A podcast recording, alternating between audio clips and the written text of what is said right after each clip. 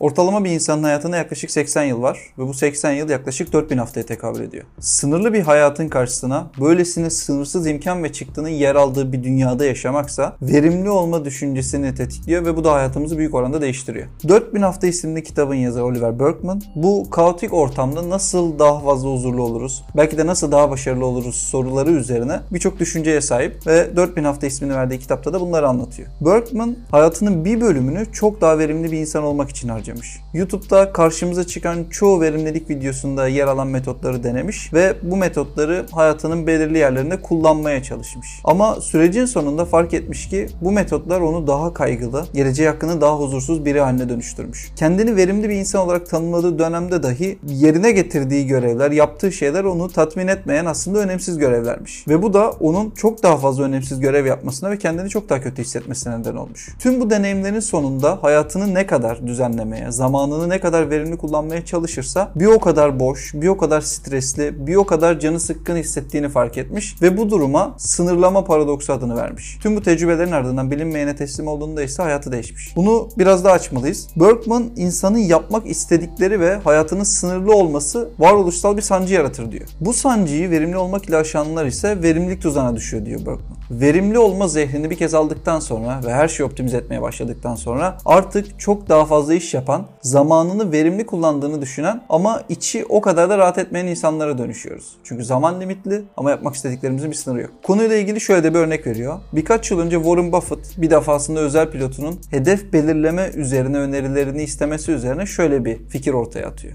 Bir kalem kağıt getiriyor ve birden 25'e kadar yapmak istediklerini, hedeflerini önem sırasına göre sıralamasını istiyor pilotundan Warren Buffett. Bu sıralamanın ardından 6. maddeden itibaren yer alan tüm maddelerin üzerine çarpı atması gerektiğini ve sadece ilk 5 maddeye odaklanması gerektiğini söylüyor. Çünkü 5'ten 25'e kadar olan o 20 maddeye odaklanmak hayatımızı değiştirecek ilk 5 maddeye odaklanmamızı engelliyor. Ve bu bağlamda 6'dan 25'e kadar olan maddelerde her ne yazıyorsa hayat ne getirirse getirsin onların üzerindeki çarpıyı unutmamak gerekiyor. Bu oradan oraya savrulan belirli amaçlar uğruna fikirlerini daima değiştiren insanlara yönelik Montaigne'in çok güzel bir sözü var. Amaçsız yaşayanları oldukça eleştiren bir kişi Montaigne ve özetle şunu söylüyor. Her yerde olmak isteyen hiçbir yerde olamaz. Peki Warren Buffett'ın bu önerileri Montaigne'in bu yergisi üzerine ve Berkman'ın bu kitabı üzerine ne yapabiliriz? En, en kritik soru da bu. Teşhisten sonra sonuca da gitmemiz gerekiyor. İşin çözümüne de gitmemiz lazım. Berkman'ın önerisi açık ve kapalı liste adını verdiği listeler yapmak. Öncelikle önümüze iki kağıt parçası alıyoruz ya da bir kağıt parçasını ikiye bölüyoruz. Açık listede yapmak istediğimiz iş, çalışmak istediğimiz veya kurmak istediğimiz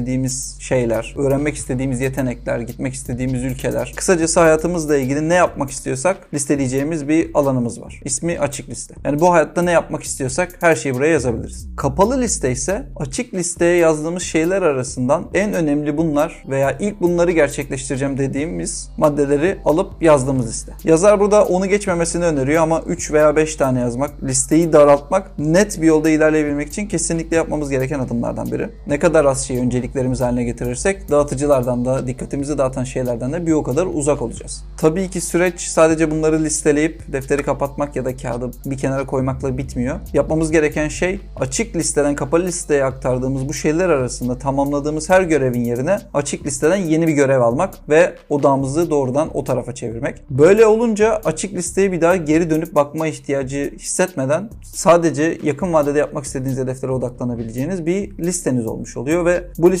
dahilinde ek planlar yaparak yolunuza devam edebiliyorsunuz. Açık liste ve kapalı liste yaparak yani bu metodu kullanarak Berkman'ın bahsettiği zamanımızın sınırlı ama yapabileceklerimizin sınırsız olmasından doğan o varoluşsal sancıyı da bir bakıma kenarı atmış olacağız. Şimdi videonun başında değindiğim o verimlilik tuzağına geçmemiz gerekiyor. Ama bunu biraz daha açalım. Verimlilik tuzağı şöyle doğuyor. Verimli bir şekilde e-mail cevaplarsanız örneğin daha fazla iletişim ve daha fazla e-mail ile karşılaşmaya başlıyorsunuz. Toplantıları çok daha iyi organize ediyorsanız ekibinizin lideri toplantıları sizin organize etmeniz için size ek bir test daha veriyor. Ek bir görev daha veriyor. Berkman'ın burada kilit nokta olarak söylediği ve benim için kitabın en değerli cümlelerinden biri. Verimli yaptığımız şeyler, bir anda kapatmak istediğimiz taskler aslında bizi daha fazla boyunduruk altına alacaksa ve neyi verimli yaptığımıza dikkat etmemiz gerekiyorsa ne yapacağız? Burada biraz daha netleştirmek için Berkman'ın stratejik başarısızlık adını verdiği alana gitmeliyiz. Gün içinde yaptığınız şeyleri, aldığınız görevleri bir düşünün. Sorumuz şu. Bu şeyler arasından hangisini bırakırsam daha önemli şeyleri yapmak için daha fazla vaktim olur? Bu soruya vereceğimiz cevap aslında gün içinde yaptığımız şeyleri de değiştirecek. Yani her şeyi mükemmel yapmaya gerek yok. Bazı şeylerden feragat edebiliriz. Önemsiz şeylerden zaman harcamaktansa önemsiz şeyleri bir kenara atıp ya da yeterince iyi yapıp mükemmele ulaşmadan kapatabilmekten geçmeli. Yani önemsiz testler için bir yetinmeden bahsediyoruz. Yeterince iyi.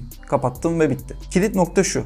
Zaman limitli ve çoğu aktivite için sınırlarımızı düşürmemiz gerekiyor. Standartlarımızı biraz daha aşağı almamız gerekiyor. Bu da daha az işte mükemmel seviyesinde iş yapabilmemize olanak sağlayacak. Videonun başında bahsettiğim o varoluş sancısı ve verimlilik tuzağı sorununu çözdükten sonra son olarak zamanın akışına yönelik de Berkman'ın önerilerine geçebiliriz. Zaman ben bu videoyu çekerken de, bu video düzenlenirken de, siz bu videoyu izlerken de akıyor. Yani buna herhangi bir şekilde etki edemiyoruz. Etki edemediğimiz bir şey için de tasalanırsak limitli hayat hayatımızda epey problem yaşarız. Berkman şunu iddia ediyor. Zamanın akışını tabii ki değiştiremezsiniz ama onu nasıl hissettiğinizi değiştirebilirsiniz. Yaptığınız şeyleri o işi son kez yapıyormuşsunuz gibi, yanınızdaki insanı son kez görüyormuşsunuz gibi yaparsanız ondan aldığınız keyif, zamandan aldığınız keyif kesinlikle yükselir. Bu kasvetli görülen, kötü görülen sevdiklerimizi kaybediyoruz, hayatımız elimizden akıp gidiyor gibi de yorumlanabilecek görüş. Aslında yaptığımız şeye verdiğimiz değeri doğrudan etkiliyor. Ve bu etkileme yaptığımız şeyden maksimum verimi almamızı sağlayacak. Çünkü yaptığınız şeyi zamanla değil,